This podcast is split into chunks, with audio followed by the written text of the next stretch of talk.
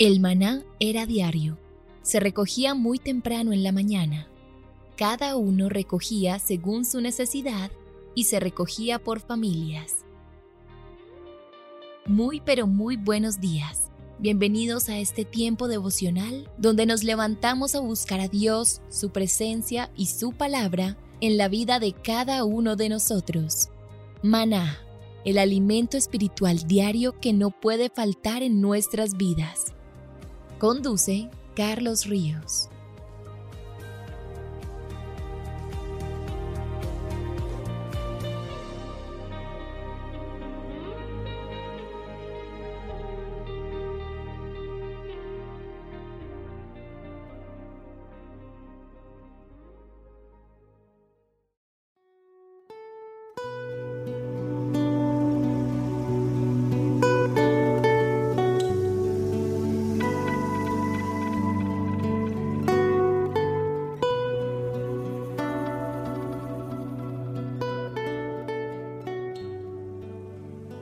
Tu agenda devocional maná.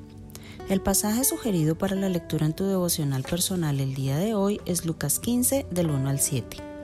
Hay fiesta en el cielo cada vez que alguien se convierte en hijo de Dios. Por tanto, sé más intencional y evangeliza constantemente.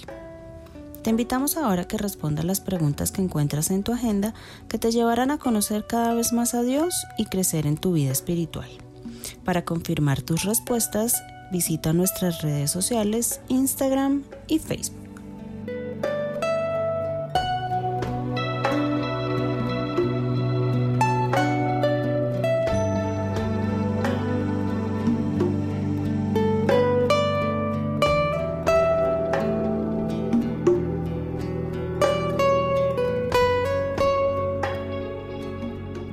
Muy, pero muy buenos días, queridos oyentes. Bienvenidos a este tiempo devocional donde nos levantamos a buscar a Dios, su presencia y su palabra en la vida de cada uno de nosotros. Bienvenidos a este espacio llamado Maná, fuente de bendición y salud espiritual para todos aquellos que se acercan. Comenzamos un nuevo día y una nueva semana de la mano de Dios. Estamos estudiando una serie que se llama Siendo verdaderos hijos de Dios y para ello nos hemos acercado a la primera carta del apóstol Juan en el capítulo, ya vamos en el capítulo 2 y llegamos al versículo 6. El que dice que permanece en él debe andar como él anduvo. Y aquí tenemos que decir que la única forma que podemos pasar la prueba de obediencia y hacer la plena seguridad de que permanecemos en él es porque Jesucristo es el modelo perfecto para obedecer al Padre. Acuerde que Jesús dijo en el Evangelio de Juan capítulo 5 versos 10 al 11, permaneced en mí yo en vosotros. Como el pámpano no puede llevar fruto por sí mismo, si no permanecéis en mí, yo soy la vid, vosotros los pámpanos, el que permanece en mí, yo en él, este lleva mucho fruto porque separados de mí nada podemos hacer. Juan capítulo 15, versículos 4 al 5. Los creyentes obtienen la vida espiritual de quién? Pues del Señor Jesucristo. Así como las ramas, dicen este ejemplo, lo sacan de una vid, permanecer en Cristo es mantenerse en Él. No se trata de una unión temporal y superficial, sino una relación permanente y profunda. Tal permanencia auténtica en el Señor Jesucristo caracteriza a quienes están fundados y firmes en la fe y sin moverse de la esperanza del Evangelio que han oído, porque son realmente regenerados, son nuevas criaturas que han nacido de nuevo. Juan dejó bien claro todas estas cosas cuando afirma que vivir en Cristo para una persona debe andar como Él anduvo. Y si ustedes le, pone cuidado a estas palabras, andar es una metáfora para una conducta diaria en los creyentes. Recuerde que la vida cristiana no es una religión, sino una relación. Y en esa relación hay que andar todos los días, porque la vida cristiana es diaria. Y el Señor mismo ejemplificó la perfección este principio durante su ministerio terrenal, ya que él obedecía a la voluntad de Dios en todas partes. Miren varios versículos que me gusta leer para que ustedes vean cómo el Jesús obedeció al Padre y vivió para hacer su voluntad. porque he descendido del cielo no para hacer mi voluntad, sino la voluntad del que me envió. Dice Juan 6:38. El mismo Juan en el 8:29 dice, porque el que me envió conmigo está. No me ha dejado solo el Padre, porque yo siempre hago lo que le agrada. Y el capítulo 10 de Juan, en los versos 17 y 18 dice, dice, por eso me ama el Padre, porque yo pongo mi vida para volverla a tomar. Nadie me la quita, sino que yo mismo de mí la pongo. Tengo poder para ponerla y tengo poder para volverla a tomar. Este mandamiento recibí de mi Padre. Y por último, Juan 14, 31 dice, más para el mundo, más para que el mundo conozca que amo al Padre y como el Padre me mandó, así hago. Si usted mira todos estos versículos, hablan precisamente de un Jesús que vivió para hacer la voluntad del Padre. Sin embargo, Él estableció el modelo ideal que nosotros debemos seguir. Si alguno afirma conocerlo y morar en él, esto será evidente en la vida de tal persona, porque esa persona andará en luz, en el reino de la verdad, de la santidad, guardará y obedecerá los mandamientos del Señor debido a su apasionado amor por la verdad y por el Señor. Ahí radica la clave para la verdadera seguridad de salvación en un cristiano. Vamos a leer los versículos 7 al 11. Recuerde que estamos leyendo Primera de Juan, capítulo 2. Hermanos, no os escribo mandamiento nuevo, sino el mandamiento antiguo que habéis tenido desde el principio. Este mandamiento antiguo es la palabra que habéis oído desde el principio. Sin embargo, os escribo un mandamiento nuevo, que es verdadero en él y en vosotros, porque las tinieblas van pasando y la luz verdadera ya alumbra. El que dice que está en luz y aborrece a su hermano, está todavía en tinieblas. El que ama a su hermano permanece en la luz y en él no hay tropiezo. Pero el que aborrece a su hermano está en tinieblas y anda en tinieblas y no sabe a dónde va porque las tinieblas le han cegado los ojos. ¿Cómo empieza Juan esta explicación de estos versículos? Él dice que el amor es la, digamos, como el sello preeminente de un cristiano verdadero. Que el amor por Dios es el punto de referencia de la relación que yo tengo con Él. ¿Sí? Entonces cuando yo leo en el Nuevo Testamento estas palabras, explica varias veces esa supremacía del amor, porque Jesús citó dos versículos del Antiguo Testamento en esta lectura. Citó a Deuteronomio capítulo 6, verso 5 y a Levítico 19, 18, que nos habla que como prueba de que amar a Dios y al ser humano es cumplir un mandato de la ley. ¿Se acuerdan de Mateo 22? Entonces los fariseos oyendo que había hecho callar a los saduceos se juntaron a una.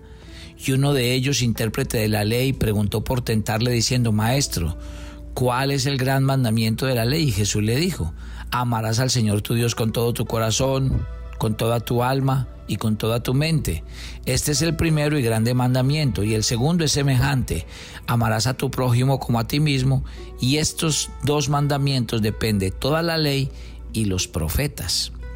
O sea que este pasaje definitivamente muestra una de las grandes prioridades del cristiano.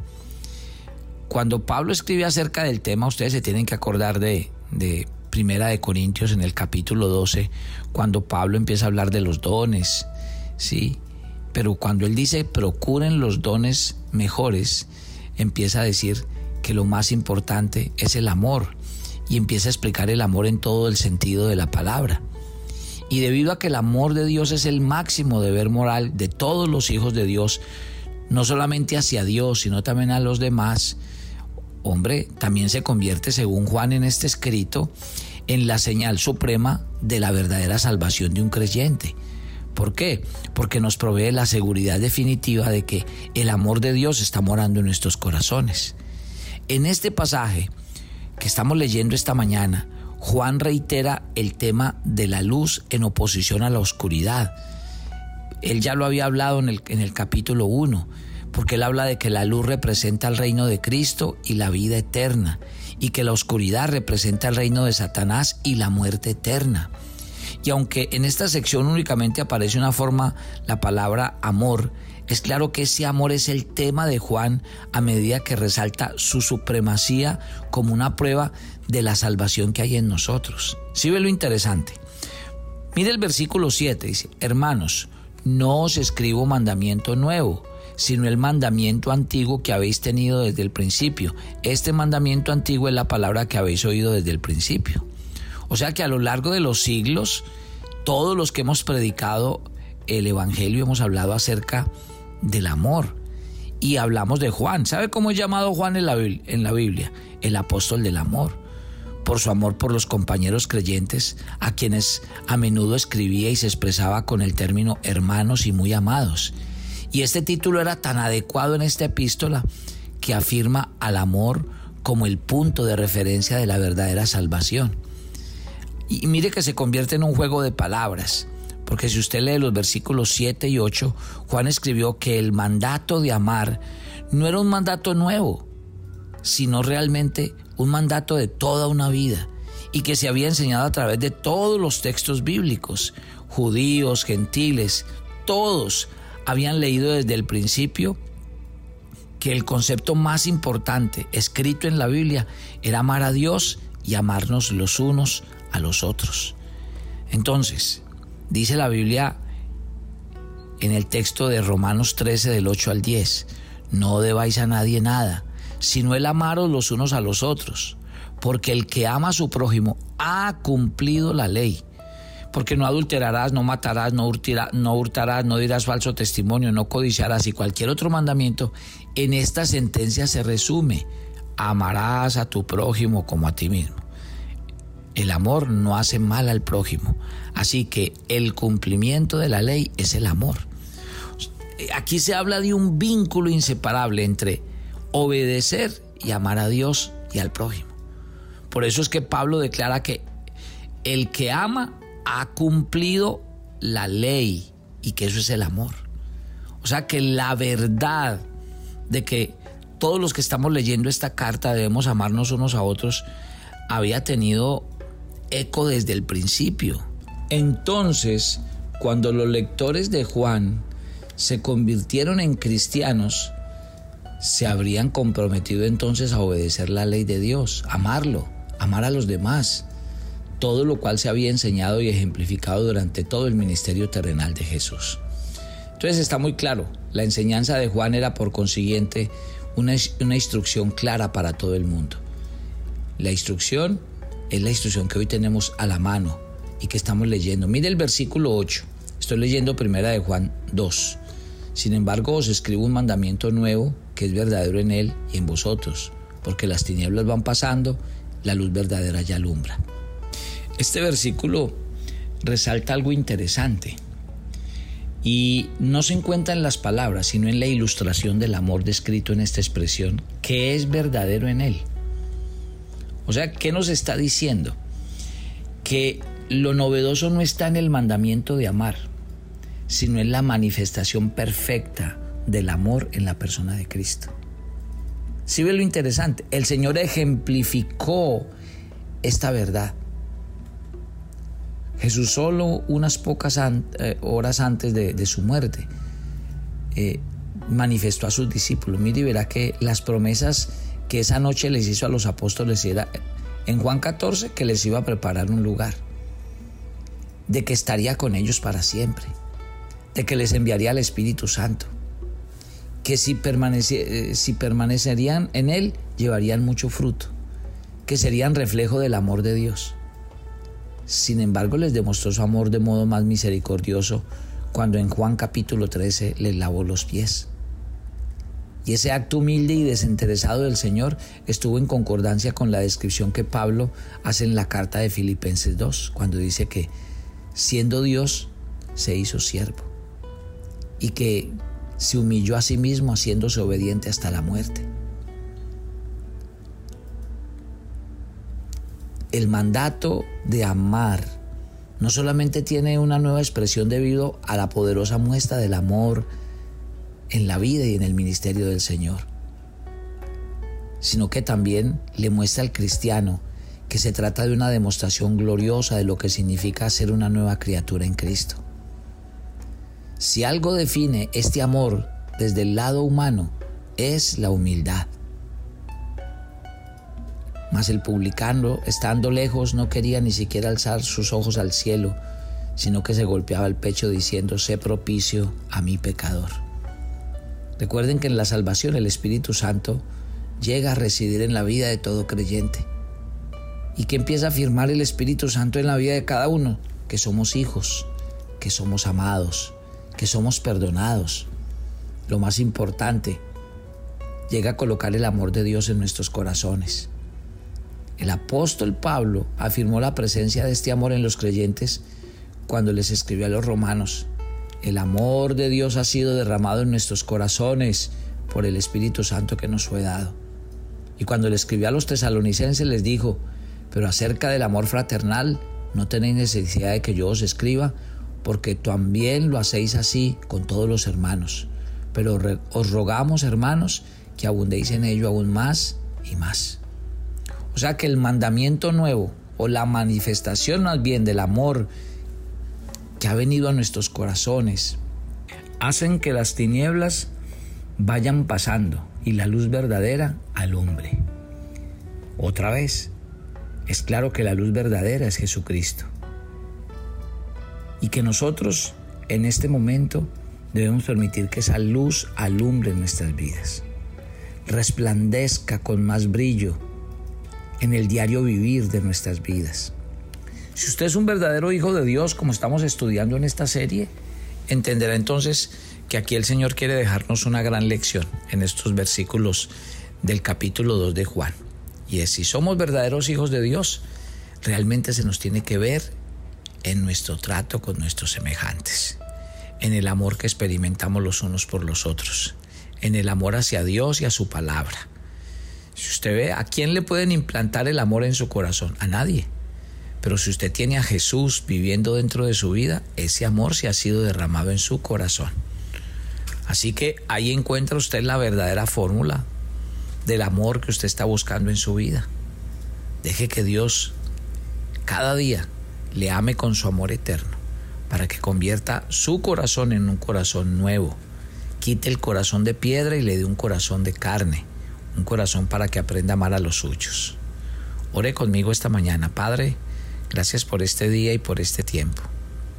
Estamos estudiando lo que significa ser un verdadero hijo de Dios. Y aquí la seña es que es andar como Él anduvo y es dejar que su amor rodee cada día nuestros corazones. Hoy entendemos que ser un verdadero hijo de Dios es dejar que el gobierno y el control de Cristo en nuestras vidas sea que Él nos enseñe a amar, a perdonar, a no guardar rencor, que Él cada día nos enseñe a vivir una vida limpia, transparente. Señor, aquí hay pruebas inequívocas en este pasaje de lo que significa ser un verdadero hijo de Dios. O sea que tú nos estás colocando a escuchar esta, esta carta para que nuestros corazones simplemente no se engañen a sí mismos, si somos o no somos verdaderos hijos de Dios. Yo te entrego la vida de cada oyente de Maná y pido que sus vidas sean enseñadas en el Señor, instruidas por el Espíritu Santo y que ellos cada vez tengan más hambre de Dios y de su palabra. Gracias por este tiempo y por hablarnos al corazón en Cristo Jesús. Amén y amén. Bueno, eh, muchas gracias a toda la gente de, Los Ángeles por eh, el recibimiento tan hermoso. Tuvimos un evento espectacular, maravilloso. Y bueno, aquí está la familia Maná presente. Vinieron de muchos lugares como esperamos que así siga pasando. La próxima semana estaremos en la Florida, muy atentos. Toda la gente de la Florida y los que vivan cerca, porque vamos a estar el día 14, vamos a estar en eh, Orlando, el día 15 en Tampa el día 16 en West Palm Beach y el día 17 vamos a hacer estar en Broward. Así que esas son las ciudades en la Florida para que estén muy atentos y ustedes nos acompañen con su familia y vengan a ser parte de este tiempo hermoso que se llama el maná, que trae sanidad y restauración. Esta noche los esperamos en nuestra reunión de varones y en nuestra eh, vigilia de Hablando con Dios en vivo. Bendiciones para todos.